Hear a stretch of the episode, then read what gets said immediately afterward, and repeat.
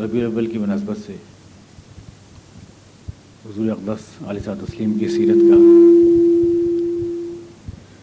بیانی انداز میں آپ کے سامنے تذکرہ ہو رہا ہے۔ پچھلے ہفتے یہاں تک آئے تھے ہم کہ حضور اقدس علیہ صاحب تسلیم کا نکاح جناب خدید القبرا کے ساتھ کن حالات میں ہوا؟ اسلام کے مخالفین یہاں اعتراض کرتے ہیں کہ حضور اقدس علیہ تسلیم کی شادیوں کی جو کثرت ہے، اس کو باقاعدہ انہوں نے ٹاپک بنایا ہے۔ ابھی حال ہی میں ایک کتاب جو کہ وزیر اعلیٰ کے دستخطوں سے بھی مزین ہے، شائع ہوئی جس میں حضور اقدس علیہ تسلیم کے اوپر اس ضمن میں اور اس سیاق میں اعتراضات کیے گئے۔ اور اس سے پہلے آپ جانتے ہیں کہ بہت سی ایسی چیزیں آئی ہیں جو سراسر غلط فہمی کے اوپر مبنی ہیں۔ جناب خدیجہ سے آپ کا نکاح جو ہوا ہے، آپ جانتے ہیں جیسے آپ سن چکے ہیں پچھلے ہفتے، آپ پچیس سال کے پورے تھے نہیں اس وقت تک۔ اور جناب خدیج القبرا کی عمر چالیس سال تھی۔ دو بار کی بیوہ تھی اور تین بچے آپ کے تھے۔ ایسے حالات میں جبکہ حضور ایک بہت بڑے خاندان کے فرد تھے اور غیر شادی شدہ بھی تھے اور شان و شوکت میں اور وجاہت میں کسی سے کم بھی نہیں تھے۔ جناب خدیجہ کے ساتھ جو تقریباً بوڑھی ہیں، آپ کی شادی ہوتی ہے۔ اور اس کے بعد یہ شادی کا سلسلہ جاری رہتا ہے جبکہ آپ کی عمر شریف اکیاون یا باون سال کی ہو جاتی ہے اس وقت تک۔ آپ نے کوئی شادی نہیں کی۔ ہجرت سے کچھ قبل حمل حسن تک خدیہ آپ کی اہلیہ محترمہ رہیں۔ یعنی جو انفان شباب ہوتا ہے یا جو اس کانٹیکسٹ میں، جس کانٹیکسٹ میں اعتراضات کیے جاتے ہیں، اس میں اگر آپ دیکھیں تو حضور کی پوری زندگی گزر جاتی ہے اسی بیوہ عورت کے ساتھ۔ اور دوسری شادی جو آپ کرتے ہیں، باون سال کی عمر میں، وہ جناب عائشہ صدیقہ سے کرتے ہیں، جو صرف چھ سال کی ہیں۔ بعض لوگ آج کل سوالات کرتے ہیں، سولہ سال کی چلیے، کہہ لیجیے لیکن چھ سال چھ سال کی حضرت عائشہ کی اس وقت عمر ہے۔ تو وہ بھی کیا شادی ہے؟ اس معنی میں اور اس سیاق میں جو کہی جاتی ہے۔ اور اس کے بعد آپ کی جتنی بھی شادیاں ہیں دور آخر میں جو اسلام کی اشاعت کے لیے ہوئی ہیں، وہ ساری بیواؤں سے ہیں۔ جیسا ابھی آپ کے سامنے حالات آئیں گے، حضور اقدس علیہ تسلیم کے سامنے تو یہ آفرس تھیں کہ آپ کو ہم عرب کی حسین ترین عورتوں سے شادی کرا سکتے ہیں اور آپ کے لیے کوئی کمی نہیں تھی۔ جس کے غلاموں کی ٹھوکروں میں قصر اور کسرا کے تخت تھے اس کو نہ دولت کی کمی تھی اور نہ عورتوں کی کمی تھی۔ جو بھی اسلام کے مفاد میں کیے گئے، کتنے بد قسمت اور کتنے بد نہاد ہیں وہ لوگ جو اس پاک شخصیت کو اس سے آپ ملاتے ہیں۔ اور اس سے زیادہ بےحودگی کی بات ہے، وہ جو اعتراضات کے جوابات ہماری طرف سے دیے جاتے ہیں۔ حضور اقدس کی حدیث ہے، آپ نے شاید فرمایا کہ تمہاری دنیا میں مجھے تین چیزیں محبوب ہیں یعنی تین چیزوں پہ مجھے شفقت آتی ہے، یا تین چیزوں سے مجھے تعلق ہے۔ جس میں خوشبو ہے، ایک نماز ہے اور ایک عورت ہے۔ یہ آپ نے شاید فرمایا۔ آپ تعجب کریں گے کہ مخالفین اسلام کے اعتراض کے جواب میں یہ حدیث ہماری طرف سے پیش کی جاتی ہے، ہمارے علماء کی طرف سے۔ اور پھر ہمارے علماء کرام حضور کی جنسی قوت کا اندازہ پیش فرماتے ہیں کہ آپ کو چالیس مردوں کی قوت دی گئی تھی۔ اور اس کے بعد چالیس مردوں کو ملٹی پلائی کر کے جنت کے مردوں سے کر کے چالیس ہزار مرد بناتے ہیں اس کے۔ اور پھر کہتے ہیں کہ اس کے حساب سے آپ کو ایک لاکھ ساٹھ ہزار عورتیں چاہیے تھیں۔ اور آپ نے تو صرف بارہ پہ اکتفا کیا، یہ جواب ہوتا ہے۔ یہ انداز کتنا بھونڈا ہے۔ حضور اقدس رضا تسلیم کے ساتھ اصل میں ہم نے اپنا سلوک اور اپنا رویہ اور الفاظ کا سلیقہ سیکھا نہیں۔ کیا کوئی ہمارے باپ، اپنے باپ کے سلسلے میں اس طرح کا تخمینہ لگا کے جنسی قوت کا پیش کر سکتا ہے؟ لیکن ہم حضور کے شان اقدس میں ہر گستاخی کے عادی ہو گئے۔ اور اسی ہم اس طرح کی باتیں کرتے ہیں۔ آپ دیکھیں گے کہ حضور کے لیے ایک عام لفظ ہے کملیا والے، بولتے ہیں آپ کو کملیا والے۔ کوئی اپنے باپ کو دھوتیا والے ٹوپیا والے کہہ سکتا ہے؟ لیکن حضور کے لیے مل سر اس کا استعمال کرتے ہیں۔ حضور کے لیے ہمارے یہاں تعریف کا انداز کیا ہے؟ خود اڑائی حق نے اپنے دل ربا کو چون رہی یعنی حضور دل ربا ہوئے، اللہ میاں دل چرا کے لے گئے حضور۔ حضور محبوب، معشوق ہیں اور اللہ تعالیٰ عاشق ہیں حضب اللہ یہ انداز ہوتا ہے۔ حضور کے زلفوں کی تعریف ہے، حضور کی گالوں کی تعریف ہے، حضور کے بالوں کی تعریف ہے کہ آپ کے گال جو ہیں وہ زحا ہیں اور آپ کے بال جو ہیں وہ لیل ہیں۔ اپنے باپ کی کرتا ہوا کوئی ایسی تعریف ہے؟ کہ میرے باپ کے کیسے موتیوں، کیسے کیسے لاقوت کیسے ہونٹ ہیں میرے باپ کے؟ اور کیسے گال ہیں میرے باپ کے؟ اور کیسے بال ہیں میرے باپ کے؟ سلیقہ ہوتا ہے، الفاظ کا سلیقہ سیکھو۔ ادب کا ہیست زیر آسماں، عرش نازک تر۔ نفس گم کر دم میں آیا جنید و بایزیدی جا حضور کی شار اقدس میں الفاظ کو بہت سلیقے کے ساتھ استعمال کرنا چاہیے، بہت زیادہ سلیقے کے ساتھ۔ اس لیے کہ یہاں تو ایک لفظ کی بے احتیاطی کے اوپر ایمان اور کفر کے فیصلے ہوتے ہیں۔ ایک لفظ کی بے احتیاطی پر۔ بہت سے لوگ ہیں یہاں الفاظ کی جنگ جاری ہے برسوں سے۔ حضور اقدس علیہ وسلیم کی شان اقدس کے لیے۔ یہ نہیں، اس لفظ کا یہ مطلب نہیں نہیں، اس لفظ کا وہ مطلب ہے۔ قرآن کریم میں صاف طور سے کہا گیا ہے یا امن اللہ تقول رائنا وقول انظرنا۔ اے ایمان والو، اللہ کے رسول کے لیے رائنا کا لفظ نہ بولا کرو، انظرنا کا لفظ بولا کرو۔ رائنا کا بھی عربی میں وہی مطلب ہے جو انظرنا کا ہے۔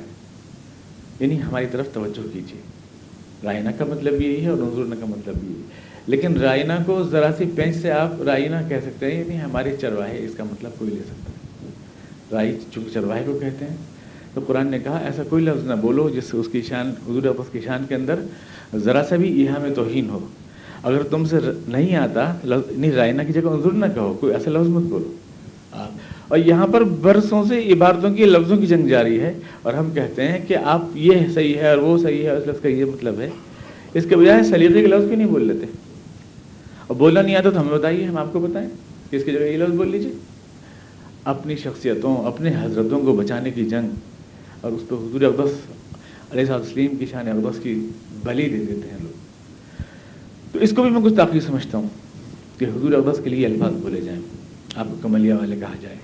یا آپ کو جو ہے وسدوہا اور وشمس اور کہ وہ قبائے ربی اور وہ نیچا دامن اور وہ پھبن اور دامن کی پھبن اور وہ چونڈی یہ جو لفظ بولے جاتے ہیں، ہر ایک کی ہم اپنے استاد کی کس طرح تعریف کرتے ہیں؟ وہ الفاظ الگ ہوتے ہیں۔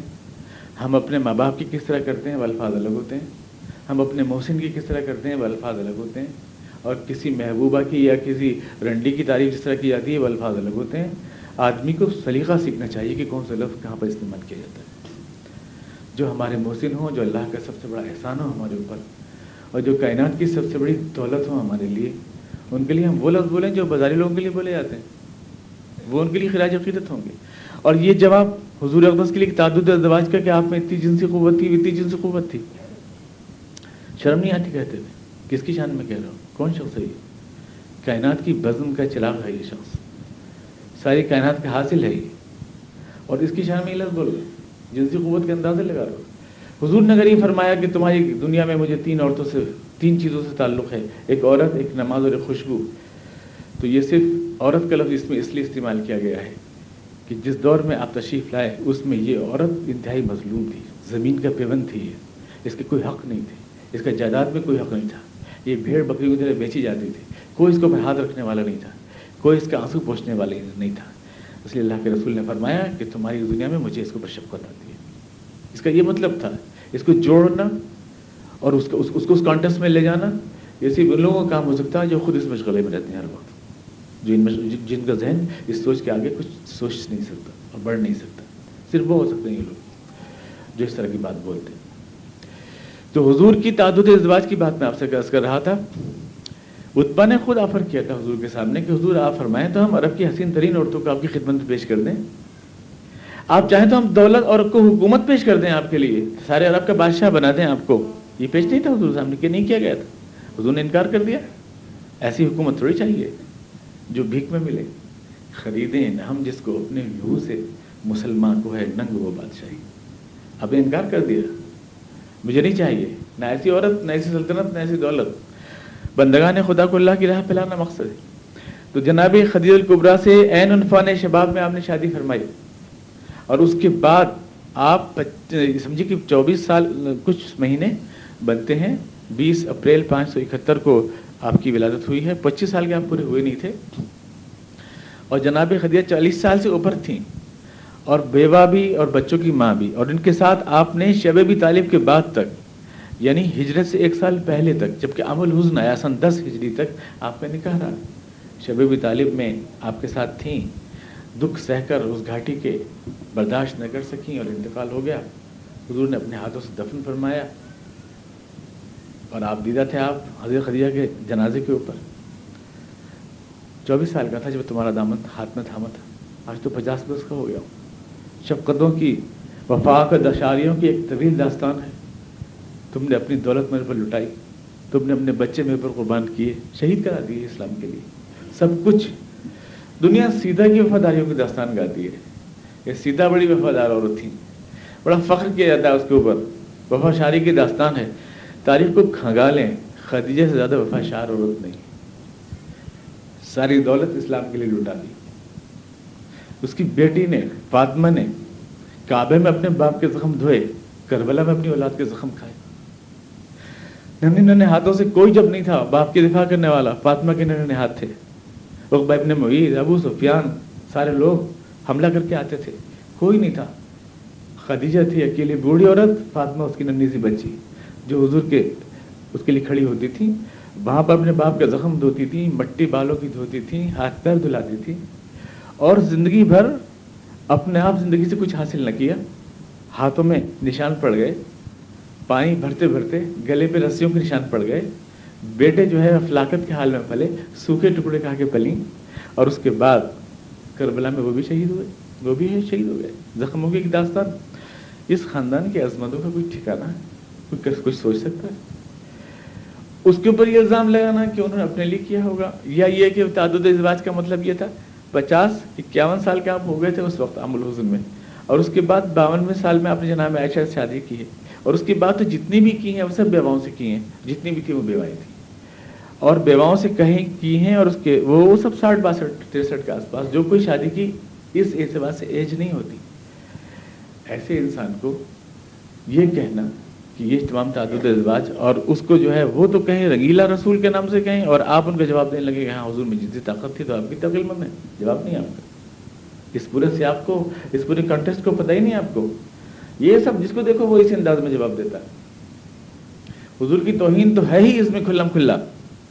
اور یہ ایک علم المیہ ہے کہ حضور اقدس سے محبت کے دعوے تو بہت کرتے ہیں ہم، لیکن کوئی بھی یہ نہیں جانتا کہ اس بارگاہ میں الفاظ کا سلیقہ کیا ہے اور جواب دینے کا سلیقہ کیا ہے۔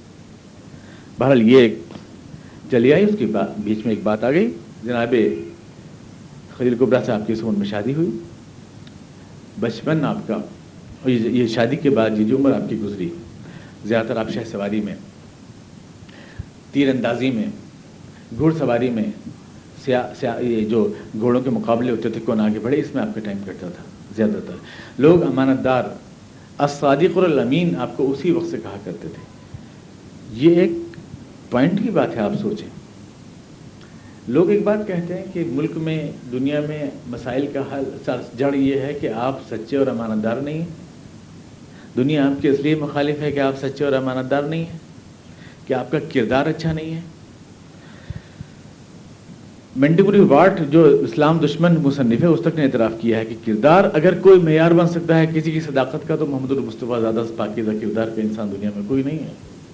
کسی شخص کی سچائی کا کردار اگر بن سکتا ہے ویسے اسمت نے لکھا ہے، اپالوجی فار محمد کے اندر، کہ اگر ضرورت ہے، اگر خدا واقعی الہام بھیجا کرتا ہے، تو محمد سے زیادہ موضوع شخص نہیں ہے الہام بھیجنے کے لیے کوئی۔ اپالوجی فار محمد اسمت نے لکھا جب یہ بات ہے کہ حضور کی صداقت اور امانت اور دیانت کا اعتراف آخر تک ان کے دشمنوں نے بھی کیا اور کردار پر کوئی شخص ایک ذرا سا دھبا بھی نہ لا سکا۔ پچھلے ہفتے میں نے بتایا تھا کہ بارش کی دعا نہ ہوئی تو ان لوگوں نے آ کے حضور سے منگوائی اور حضور کو خانے کعبہ سے لگا کر کے اور دعا منگوائی۔ تو کیا آپ کے کردار پر کسی کو ذرا برابر شک تھا؟ یا آپ کی سچائی پر، یا آپ کی صداقت پر، یا آپ کی دیانت پر؟ چالیس برس تک جو لوگ صداقت اور دیانت کو سراہتے رہے چالیسویں سال میں کیوں مخالف ہو گئے؟ کیا کردار میں کوئی تبدیلی آئی حضور کے؟ کیا سچائی میں کوئی تبدیلی آئی حضور کے؟ تو مخالفت اس لیے نہیں ہے کہ ہم سچے نہیں ہیں۔ مخالفت اس لیے نہیں ہے کہ ہم صادق نہیں ہیں۔ انبیاء سے زیادہ سچا کون ہو سکتا ہے؟ ان سے زیادہ دیانتدار اور حاصل اور انبیاء کے جو فخر ہیں، فخر الانبیاء ہیں، محمد مصطفیٰ ان سے بڑا صاحب کردار کون ہو سکتا ہے؟ لیکن جب ان کے خلاف سازشیں ہو سکتی ہیں اور جب ان کے خلاف دشمنیاں ہو سکتی ہیں، تو ہم اور آپ کس گنتی میں ہیں؟ مخالفت کی بنیاد یہ نہیں ہے مخالفت کی بنیاد ہے، لا الہ الا اللہ، سچے مفہوم میں۔ سچے مفہوم میں۔ دنیا اس مفہوم کو نہ سمجھے، وہ الگ بات ہے، لیکن سچے مفہوم میں لا الہ الا اللہ، شیطان کو کبھی ٹھنڈے بیٹو برداشت نہیں ہوتا۔ چالیسویں سال میں حضور سے جو گناہ ہوا، ان کے نزدیک وہ یہی تھا۔ یہ گناہ نہیں تھا کہ آپ کے در والے نہیں تھے۔ یہی تھا وہ گناہ۔ اس کے علاوہ کوئی اور نہیں ہو سکتا۔ دشمنی کی بنیاد صرف یہ تھی، نہ یہ کہ آپ کے کردار کے اوپر کوئی انگلی اٹھا رہے تھے۔ کوئی بھی نہیں، آخر تک ابو جہل نے کہا۔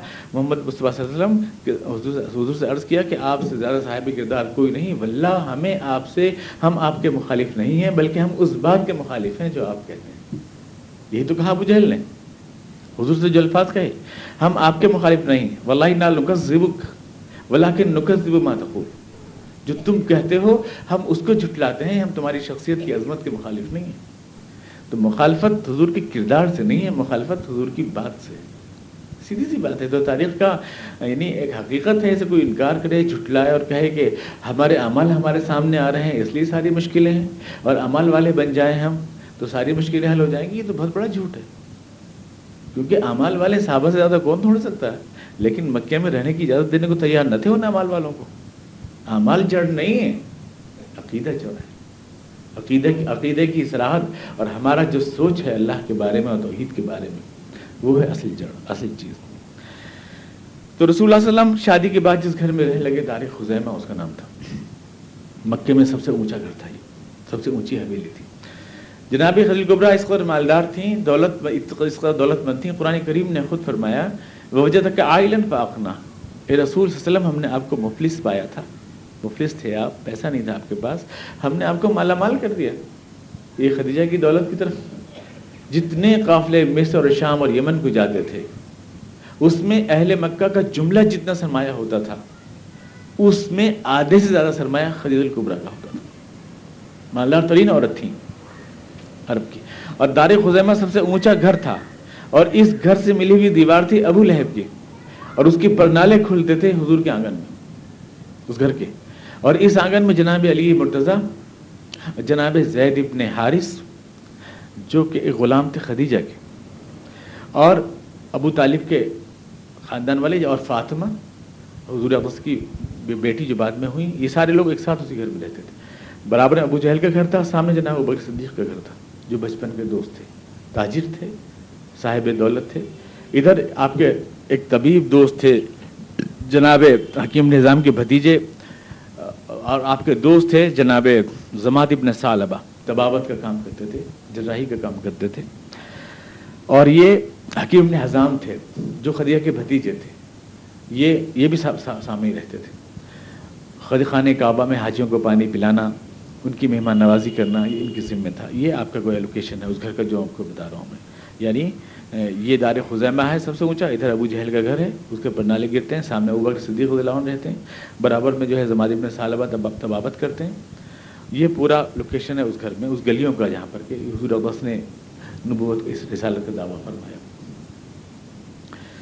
دو سال کے بعد شادی کے حضور علیہ وسلم کے اولاد ہوئی جناب قاسم رضی اللہ عنہ، اسی کی نسبت سے ابو القاسم آپ کہلاتے ہیں۔ ابو القاسم قاسم نام رکھا آپ نے۔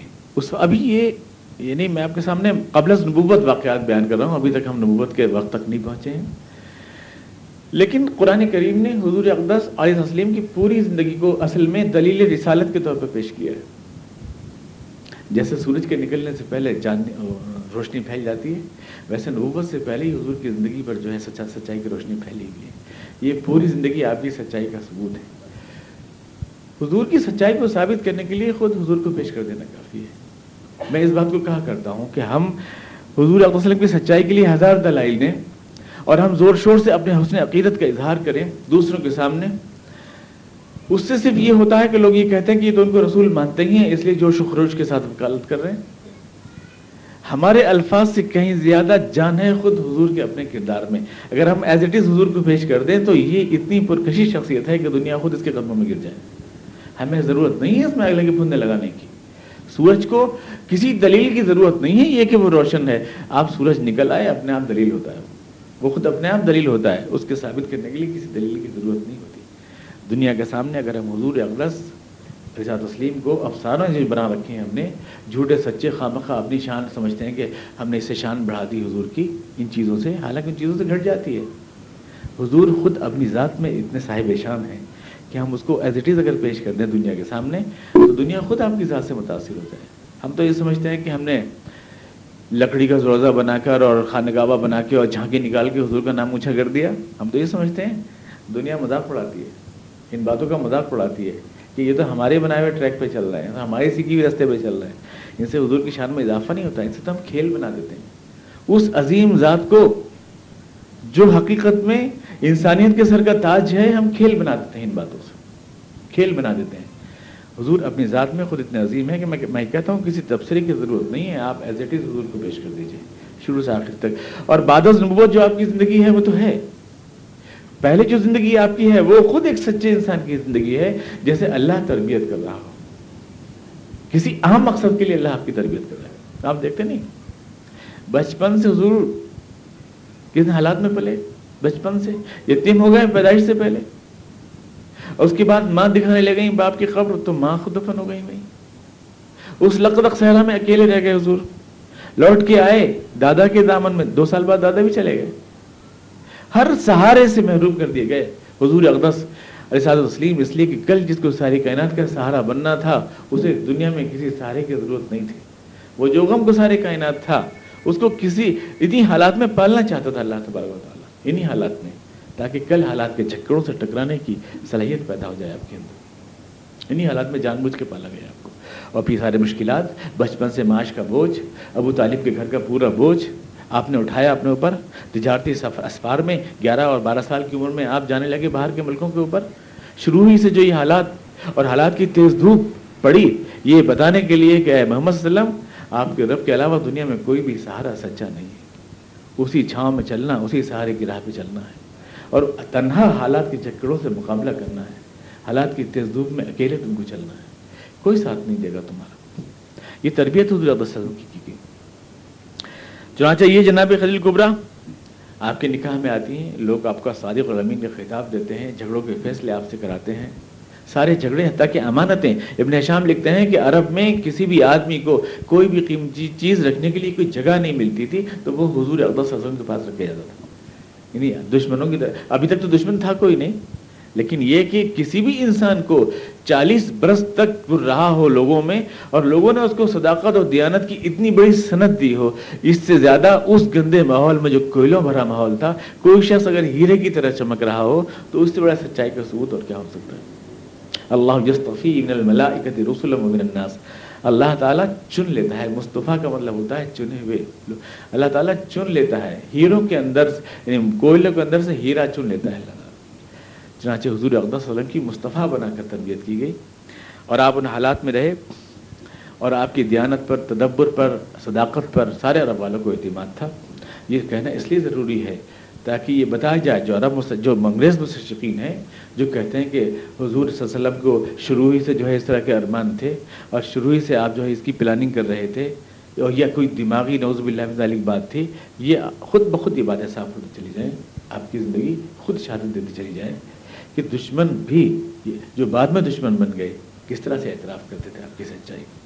خانہ کعبہ اسی زمانے میں منظم ہو گیا، بہت زور کی بارش ہوئی۔ خانہ کعبہ ڈھہ گیا۔ یہ خدیجہ سے شادی کے بعد کی بات ہے۔ ڈھہ گیا، حتیٰ کہ یہ یعنی ملتظم یہ سب ڈھہ گیا۔ اتفاق سے اسی وقت ایک تجارتی جہاز کوئی آ رہا تھا۔ اس کے اندر لکڑی وغیرہ ایسا کا سامان لدا ہوا تھا۔ قریش مکہ نے اسکیم بنائی کہ خانہ کعبہ کی تعمیر نو کی جائے۔ اب قریش کو سارے عرب میں جو سیادت حاصل تھی، وہ خانہ کعبہ کی وجہ سے تھی۔ بنو ہاشم کو بھی اسی وجہ سے حاصل تھی۔ یہ لوگ بڑے بڑے سخاوت تھے یعنی ان کے ہاتھوں کی جو لکیریں تھیں، وہ سخاوت کی نہریں تھیں۔ تمام دنیا کے اندر جو ہے، ان کے ٹنکا تھا یعنی انہیں ذات الرحمان کہا جاتا تھا۔ یعنی ان کے دروازوں کے اوپر راک کے ڈھیر لگے رہتے تھے۔ راک کے ڈھیر کا مطلب مہمانوں کے لیے دیگے چڑھتی رہتی تھی ان کے تو ان کو کہتے تھے اصحاب الرحمان ان یعنی راکھ والے لوگ۔ راک ان کیا یہ لوگ اور تمام حاجیوں کی پانی پلانا اور اور ان کی خدمت کرنا، اس کی وجہ سے ان کو ایک سیادت کا اور رہنمائی کا اور رہبری کا مقام حاصل ہو گیا تھا اس پورے خاندان کو۔ لیکن یہ کہ دیگر عرب والوں کو یہ کمتر سمجھتے تھے۔ اور دیگر لوگ جو دور دراز سے آتے تھے، ان کو کمتر سمجھتے تھے۔ خانہ کعبہ کی تعمیر نو کی بات ہوئی، اس لیے خانہ کعبہ کی کرسی بھی اوپر رکھی گئی۔ تاکہ کنجی جو خانہ کعبہ کی ہے، وہ ہمارے ہاتھ میں رہے اور باہر سے آنے والا ہم سے مانگے دروازہ کھلوانے کے لیے۔ اور لوگ آسانی کے ساتھ نہ سکے۔ دروازہ کا نیچے بنا دیا گیا خانہ کعبہ کہ اس کی کرسی نیچے کر دی گئی تو ہر ایک گزا چلا آئے گا۔ اس لیے اپنے خاندان میں تولیت برقرار رکھنے کے لیے اور قبضہ برقرار رکھنے کے لیے اس کو اونچا کر کے کرسی بنائی گئی۔ اور وہ جہاز خرید لیا گیا، جہاز کا سارا سامان جتنا بھی تھا جو ساحل سے آ کے لگ گیا تھا، ان لوگوں نے خرید لیا۔ اب تعمیر کا کام شروع ہوا خانہ کعبہ کی۔ انہی بنیادوں پر جو جناب ابراہیم علیہ السلام سے بنیادیں عمارتیں جو بنیادیں ملی تھیں۔ گزشتہ میں نے آپ کو بتایا تھا کہ خانہ کعبہ کی عمارت بہت پہلے سے بنی ہوئی ہے۔ کعبہ کہتے ہیں عربی ابری ہوئی چیز کو۔ اب بعض روایات کے مطابق جب تخلیقی کائنات ہوئی ہے، تو جو ابھرا ہوا حصہ تھا زمین کا، وہی کعبہ آج بھی کہلاتا ہے۔ جناب آدم علیہ السلام سے لے کر یہ چلا آ رہا ہے اور اس کو ریت میں دبی ہوئی بنیادوں کو تلاش کیا۔ جناب نو علیہ السلام نے، اور اس کے بعد جناب ابراہیم علیہ السلام نے انہی بنیادوں کے اوپر خانہ کعبہ کو اٹھایا۔ ابراہیم القواعد بیت اسماعیل۔ اور یہ بھی جب منظم ہو گیا، تو قریش مکہ نے انہی کو ابراہیم علیہ السلام والی بنیادوں کے اوپر اس کو دوبارہ تعمیر کیا۔ تو یہ لیکن اونچی کرسی بنا کے۔ تاکہ ان کی شان باقی رہے، ان کے ہاتھ میں کنجی رہے، ان کے آرڈر سے کھلے، ان کے آرڈر سے بند ہو۔ حضور فرمایا کرتے تھے کہ اگر اس وقت میں خانہ کعبہ کی تعمیر کروں، تو میں اس کو ایک بار پھر نیچی کرسی کے اوپر بناؤں گا، تاکہ یہ عام انسانوں کے لیے کھل جائے۔ اور یہ مشیقت اور یہ شان و شوقت جو قریش نے اپنے حصے میں کر رکھی ہے، یہ ختم ہو جائے۔ بہرحال اس میں جھگڑا شروع ہوا عمارت کی تعمیر میں، جیسا کہ آپ دور سے جھگڑنے کی ان لوگوں کی عادت تھی۔ یہ واقعہ اس لیے پیش کر رہا ہوں کہ حضور کی شان تدبر، جس کا وہ لوگ بھی اعتراف کرتے تھے اور کیا گیا، یہ آپ کے سامنے آئے۔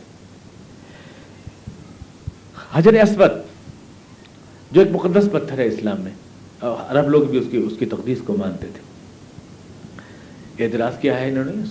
ستیات پرکاش میں سوامی دیانند جی نے، کہ مسلمان بھی تو بت پرستی کرتے ہیں، وہ تو اس کو شیو لنگ بھی کہتے ہیں۔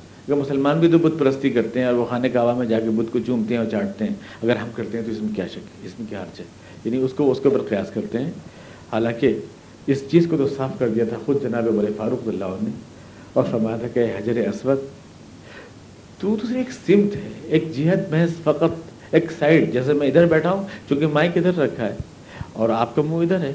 ایسے ایک سائڈ ہے تمام دنیا کے مسلمانوں کو ادھر منہ کرنے کے لیے تاکہ وہ ایک ملت دکھائی دیں۔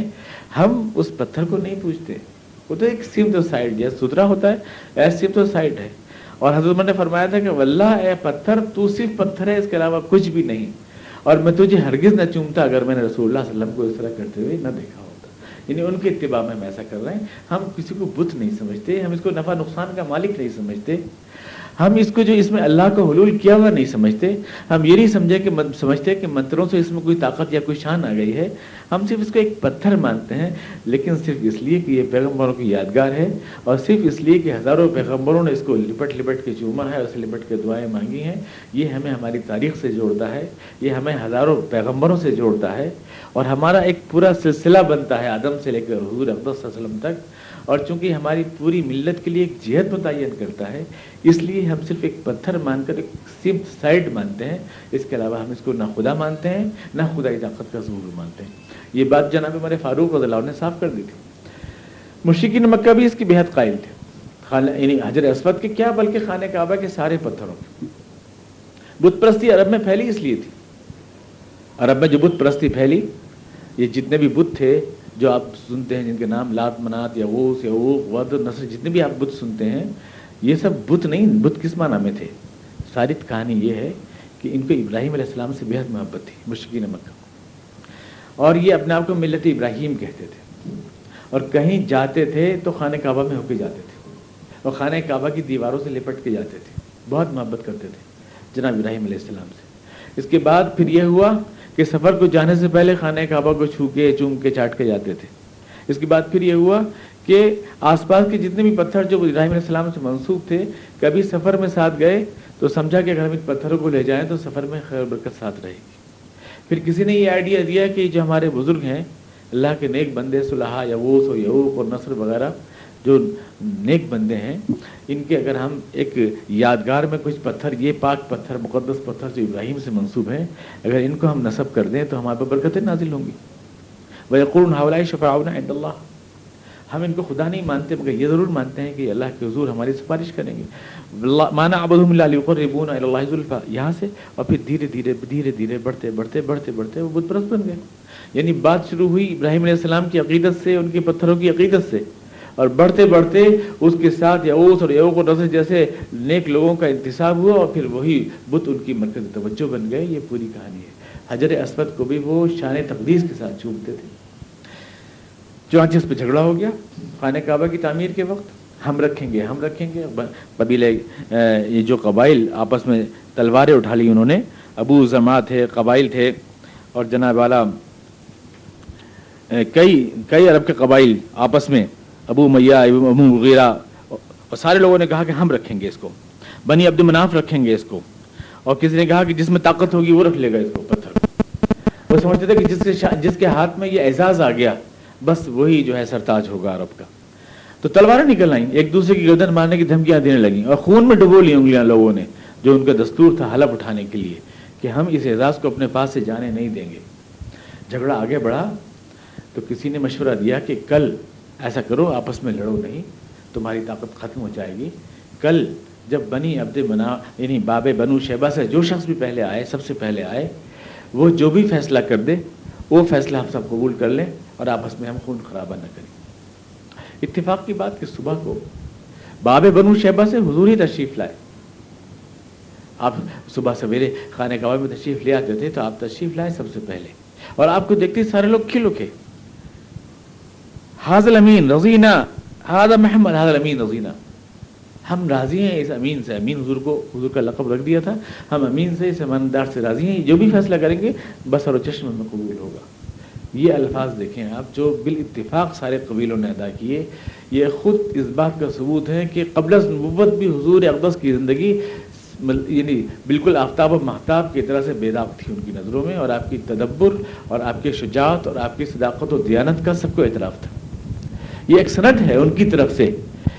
اللہ نے اگر حضور اقدس وسلم کو خاتم النبین بنایا ہے خلاصہ کائنات بنایا ہے تو اس کا صاف مطلب یہ ہے کہ آپ انسانیت کی تمثال کامل ہیں یعنی انسانیت اپنے معراج میں روحانی اور جسمانی اعتبار سے جس آخری انتہا تک پہنچ سکتی ہے، وہ حضور اقدس علیہ وسلم۔ انسان جو ہے، ایک تکمیل یعنی مکمل شکل میں اور عظیم ترین شکل میں سب سے زیادہ عظیم ترین شکل میں جو اعزاز انسان کو حاصل ہے، جو اشرف المخلوقات کہلاتا ہے، اس کا سمبل ہے حضور اقدس رضا تسلیم تو آپ کی شان تدبر، کہ آپ نے فرمایا، ایسے حالب تلواریں کھینچی ہوئی ہیں اور لوگ ایک دوسرے کو مارنے کے در پہ ہیں، اب ایسے میں کیا فیصلہ کیا جائے؟ حضور اقدس نے ایک چادر اپنی کاندھے پہ سے چادر اتاری اور پتھر اس کے اوپر رکھ دیا آپ نے۔ اور آپ نے فرمایا کہ تمام قبائل کے سردار اپنا ایک ایک نمائندہ مقرر کر لیں اور سارے لوگ اس چادر کو اٹھا کے لے چلیں۔ تاکہ اس اعزاز میں سارے لوگ شریک ہو جائیں۔ یہ ایسا عجیب و غریب فیصلہ تھا یہ جسے ساری تلواریں نیام میں چلی گئیں۔ اور سب لوگوں نے بخوشی، ہر وہ اعزاز میں سارے لوگ شریک ہو گئے۔ پتھر چھوٹا تھا، سارے لوگ اٹھا نہیں سکتے تھے۔ لیکن چادر پر رکھ کر سب لوگوں نے اس میں ہاتھ لگا لیا اور سب نے اٹھا لیا اور اس طرح وہ نظام ختم ہو گیا۔ تو اس سے حضور کی ہوش مندی مستشقین جو کہتے ہیں نوزو باللہ من ذالک، کہ حضور اقدس کا کچھ دماغی مرض تھا۔ یا آپ سرا کے مریض تھے، یا آپ کو مرگی کے دورے پڑتے تھے یہ جو باتیں کہتے ہیں، میں نے آپ سے عرض کیا تھا کہ کوئی بھی آدمی جو ذہنی اعتبار سے مریض ہو یا مینٹل پیشنٹ ہو، دنیا میں کوئی انقلاب نہیں لا سکتا۔ لوگوں کی سیرتیں نہیں بدل سکتا۔ لوگوں کو اللہ کے آگے رونے والا نہیں بنا سکتا۔ بہت بڑے بڑے انقلاب دنیا میں لوگ لائے ہیں پولیٹیکل انقلاب لائے ہیں ماس کی داس کیپٹل ہے۔ دنیا میں ایک بہت بڑا انقلاب لائی ہے، یہ سرمایہ دارانہ انقلاب لائی ہے۔ دنیا میں آج دو تہائی ملکوں پہ اس کا قبضہ ہے۔ چائنا اور روس روس پہ حکومت کرتی ہے وہ کتاب، اس کی داس کیپٹل بہت بڑا انقلاب ہے، لیکن وہ کتاب صرف ایک سیاسی جمہید نافذ کر سکی۔ کیا دلوں کو تبدیل کر سکی؟ کیا سوچ کے انداز تبدیل کر سکی؟ کیا کرداروں میں پاکیزگی لا سکی؟ کیا عورتوں کی عصمتوں کا محافظ اللہ کے آگے رونے والا اور اپنی جان کو سچائی کے لیے قربان کر دینے والا بنا سکی کسی بھی ایک شخص کو؟ کسی بھی شخص کی سیرت میں انقلاب لا سکی، دنیا میں انقلاب جو شخص لایا، اور جس نے اپنے چراغ سے سینکڑوں چراغ جلا دیے، اور جس نے ایسے صاحب کردار، ایک نسل تیار کر دی کہ اس آسمان کے نیچے اور اس زمین کے اوپر اس سے بہترین انسان دیکھے نہیں گئے۔ وہ انسان دماغی مریض تھا، نعوذ باللہ من ظالم یہ یہ بات سوائے دشمنی کے، دشمن یعنی دشمنی کے ساتھ کہی جا سکتی ہے اور نہ کوئی بھی انسان اس کو تسلیم نہیں کر سکتا۔ اور جس کے غلاموں نے اڑا کے پھینک دیا اپنے ٹھوکروں میں، جغرافیہ تبدیل کر دیا تیس سال کے اندر، کہ تیس برس کے اندر جہاں ان کے غلاموں کے گھوڑے ایک طرف فرات کا پانی پی رہے تھے، دوسری طرف گنگا کے کنارے جو ہے سفے باندھے کھڑے تھے۔ تیس برس میں جنہوں نے دنیا کا جغرافیہ اپنی تلواروں کی نوکوں سے پلٹ دیا، جس دستگاہ کی فیض یافتہ تھا، غلاموں نے، اس کو لوگ اس طرح کی بات کہتے ہیں۔ تو ظاہر ہے کہ یہ صرف ایک دشمنی کی بات ہے۔ صرف دشمنی کی بات ہے۔ ورنہ خود جن دشمنوں کے بیچ میں چراغ جل رہا تھا، انہیں خود اس کی شان تدبر کا اعتراف۔ خود ان کو اعتراف تھا۔ اس کے بعد،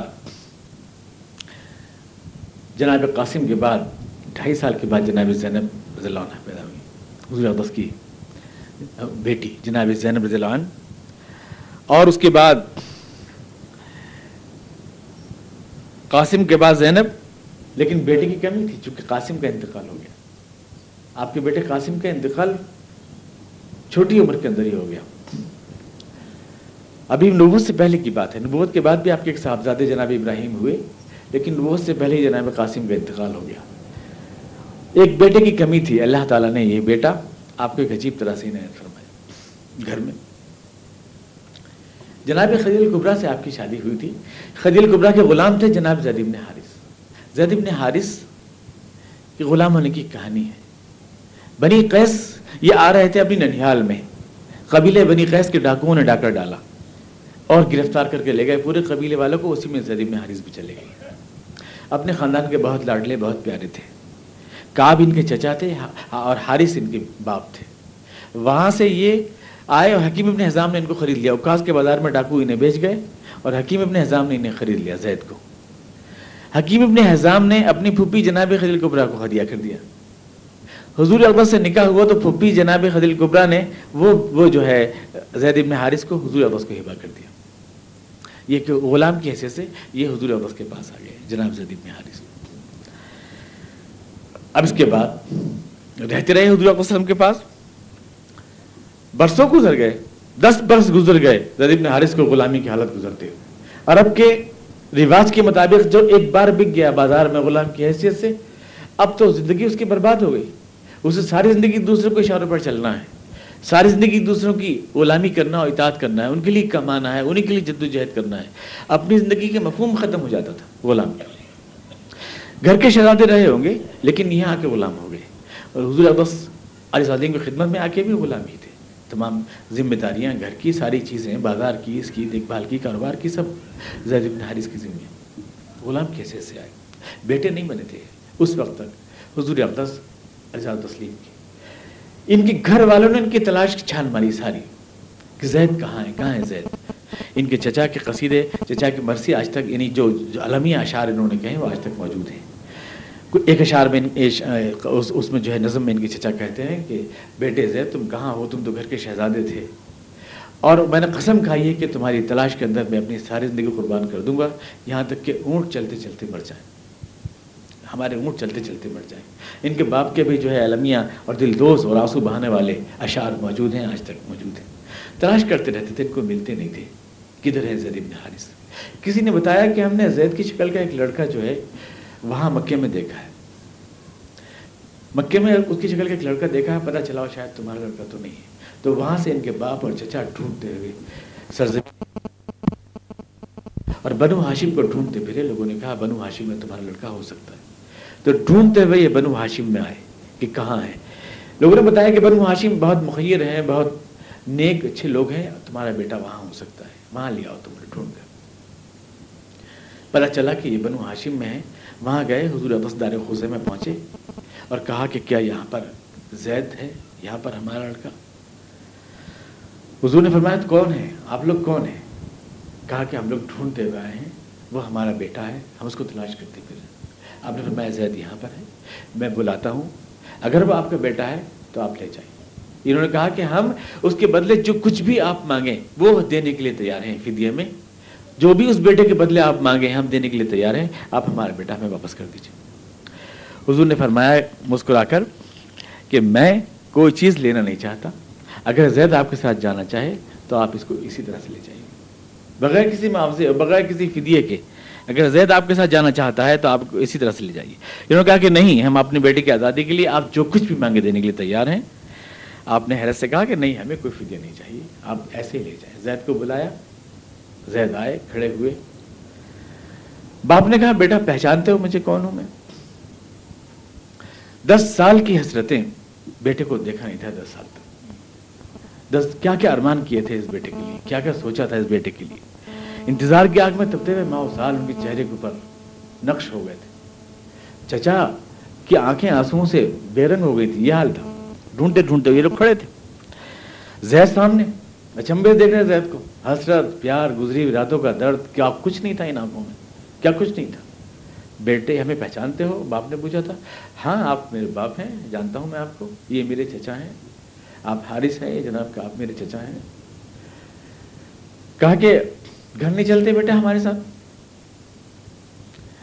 کہنے لگے کہ نہیں، ابا میں اپنے آقا کو چھوڑ کر کہیں نہیں جاؤں۔ میں اپنے آقا کو چھوڑ کر کہیں نہیں جاؤں گا۔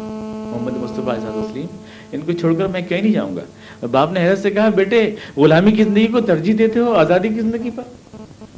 اپنے آنگن، اپنا گھر، اپنا دیار، اپنا گاؤں، وہ مٹی جس کی دھول میں لوٹ لوٹ کے تم بڑے ہوئے؟ وہ مٹی کی مہک جو تمہارے پیروں کی زنجیر ہے؟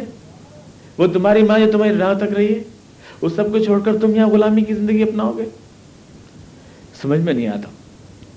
تو زید نے کہا کہ آپ جانتے نہیں ہیں، میں جن کے پاس ہوں، ان میں کتنی خوبیاں ہیں، ان کے لیے تو میں جان بھی دے سکتا ہوں، ابا۔ زندگی کی بات نہیں، ان کے لیے میں جان بھی دے سکتا ہوں۔ آپ ان کی خوبیاں نہیں جانتے۔ اتنی بات سنی تھی حضور وسلم فرت مسرت سے آپ کی آنکھوں میں ستارے سے کام گئے۔ اور آپ نے اسی وقت زید کے ہاتھ پکڑ کے کہا کہ لوگوں، گواہ رہو زید آج سے میرا بیٹا ہے، یہ میری جائیداد میں سے حصہ پائے گا، میں اس کی جائیداد میں سے حصہ پاؤں آپ نے وہیں پر زید کے بیٹا ہوں کے اعلان کیا کہ میرا بیٹا ہے۔ اور اس طرح اس بیٹے کی کمی تھی، وہ زید کے ذریعے پوری۔ حیرت ہوئی باپ کو؟ یہ غلام، گھر کا شہزادہ یہاں کے غلام بن گیا، لیکن پتا نہیں تھی کہ خدا نے زید کی قسمت میں کتنی عزتیں لکھ دی ہیں، سوچ بھی نہیں سکتے تھے۔ رسول خدا صلی اللہ علیہ وسلم کی وصال کے بعد انہی کی بیٹے جناب اسامہ جو پندرہ سال کے بھی ہوئے نہیں تھے۔ جب لشکر اسلام پہلا تشکیل دیا، جناب اوبر صدیق رضی اللہ عنہ نے پہلا لشکر اسلام۔ تمام صحابہ کرام، مجلس صحابہ کرام سے جب تھے۔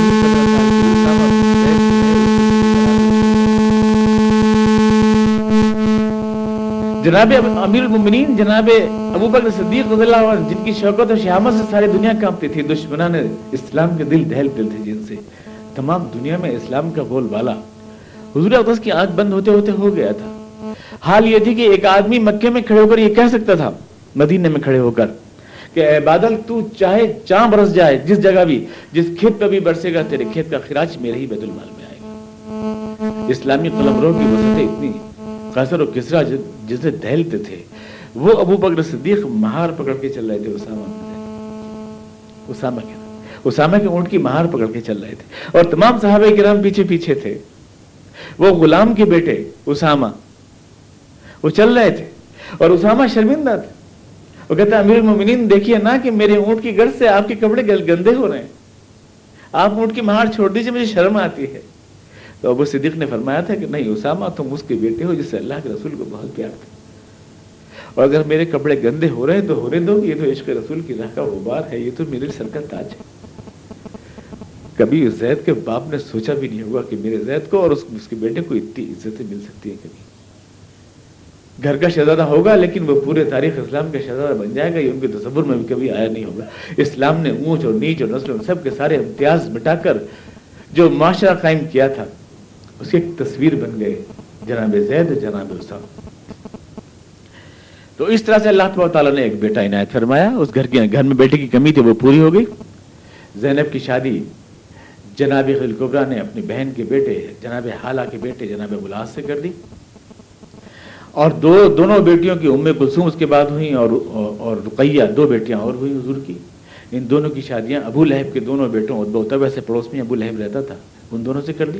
ادبا اور اتبا سے تو حضور کی دو صاحبزادیاں، ایک صاحبزادی ابو لاس سے اور دو صاحبزادیاں ادبا اور اتبا ابو لہب کے بیٹوں سے اس طرح بیائی گئیں۔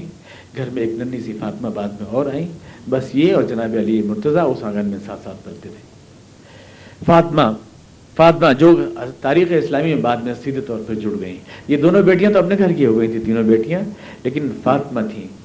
جو شروع سے آخر تک اس جہاد مسلسل میں حضور اقدس کے ساتھ ہر دکھ سکھ میں ساتھ ہر دکھ سکھ میں ساتھ رہی جناب فاطمہ القبرا جناب فاطمہ قبرا رضی اللہ عنہ، اب اس طرح سے آپ کی عمر انتالیس سال کی ہو گئی اسی طرح سے، انہی حالات میں، انہی مشغلوں میں۔ بندگان خدا کی فکر میں سوچتے رہتے تھے ہر وقت ہر وقت یہ ماحول، یہ گناہوں سے سرشار دنیا، یہ اللہ کو فراموش کرنے والی دنیا۔ سوچ رہتے تھے آپ صحراؤں میں، آپ میں نے آپ کو بتایا تھا کہ جب بکریاں چلانے جاتے تھے تو اونچے اونچے پہاڑ، دریا، ریگستان آپ سوچتے رہتے تھے کہ یہ ہوائیں کس کی رحمت کا، کس کی عظمت کا پرچم ہے؟ یہ سورج کس کی بڑائی کا نشان ہے؟ یہ چاند کس کے کس کے گیت گاتا ہے اور یہ ہوائیں کس کے زمزمے گنگناتی ہیں؟ یہ سمندر کی موجیں کس کی کس کی حمدیا ہاں حمد گاتی ہیں؟ یہ آپ سوچتے رہتے تھے۔ یہ کس کی عظمت ہے پوری کائنات میں پھیلی؟ اور ہم کون ہیں؟ اور اس کائنات میں ہماری حیثیت کیا ہے؟ اور یہ نیلے آسمان، اور یہ اس حقیق کا، اس بزیم کائنات میں ننے سے ہم کیا ہماری ابتدا ہے، کیا ہماری انتہا؟ کہاں سے ہم آئے، کہاں ہم جا رہے ہیں؟ یہ سوالات تھے جو آپ کے ذہن کو پریشان کرتے رہتے تھے۔ اور یہ تمام دنیا جو گناہوں کی راہ پر ہے، اس کو کیسے صحیح راہ پہ لائیں؟ یہی فکر مکے سے پانچ کلومیٹر دور ایک غار ہے، جسے آج جبل نور کہتے ہیں۔ ایک پہاڑ ہے، جبل نور کہتے ہیں۔ اس وقت جبل ہیرا کہتے تھے اس کو۔ اور اس میں ایک غار ہے، جس میں، جس کو غار ہیرا کہتے ہیں آج بھی۔ یہ چھ فٹ اونچا تقریباً، اور چار فٹ چوڑا، چار فٹ چوڑا اور دو فٹ گہرا باغ یہ غار ہے۔ یہ حضور وسلم اس غار میں جا کر بیٹھ جاتے۔ پانچ کلو میٹر دور، بہت اونچائی کے اوپر۔ آج بھی اگر آپ صحت مند آدمی کوئی جائے تو تھک جائے گا، اس میں چڑھتے چڑھتے۔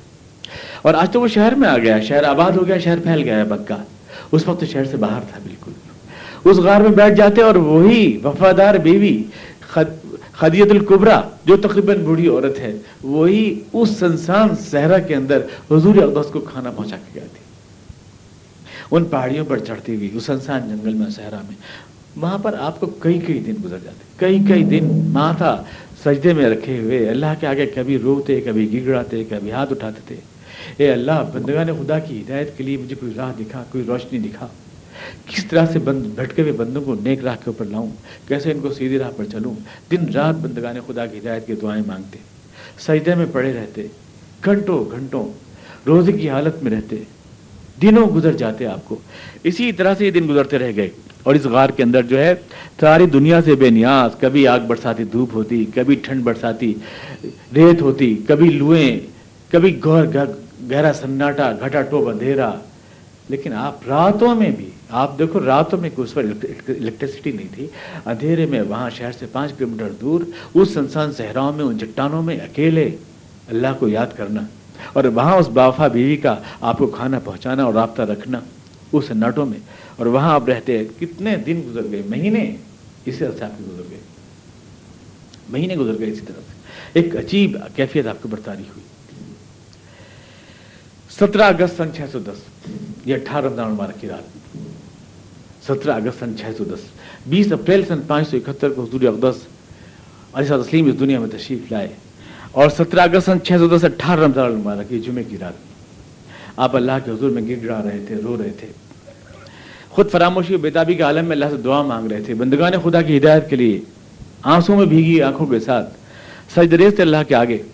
اچانک رہے گا اور کوئی نہیں بھی اس چلاقوں میں سکے قیامت تک کوئی نہیں بھی اس چلاقوں میں آ سکے یہ پہلی رات، یہ ہدایت کا پہلا دن، یہ انسانیت کی خوش قسمتی کا پہلا دن، جس میں قرآن کی پہلی وہی نازل ہوئی۔ وہی کیا ہوتی ہے؟ رسالت کیا ہوتا ہے؟ کیا اس کی کوئی عقلی توجہ ممکن ہے؟ آخر اس کو ہم آج کے میٹلسٹک دور میں، سائنٹیفک دور میں کس طرح سمجھا سکتے ہیں؟ یہ واقعات اور یہ ساری چیزیں انشاءاللہ اگلے درس میں آپ کے سامنے آئیں گے۔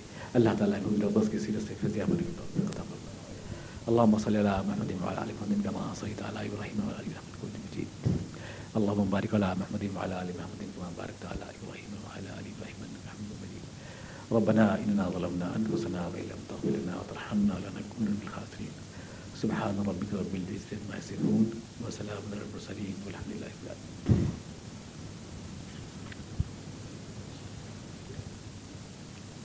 وہ درس کا اعلان کر دیں اگر ہے تو؟ اعلان کر دیں عشاء کی نماز باجماعت یہیں ہوگی اور اگلے ہفتے انشاءاللہ یہی سلسلہ جاری رہے گا۔ تھوڑا سا پہلے آنے کی زحمت کریں۔ اس بار پندرہ منٹ ذرا لیٹ شروع ہوا درس عشاء کے بعد راجستی کھیڑا پہ سیرت کے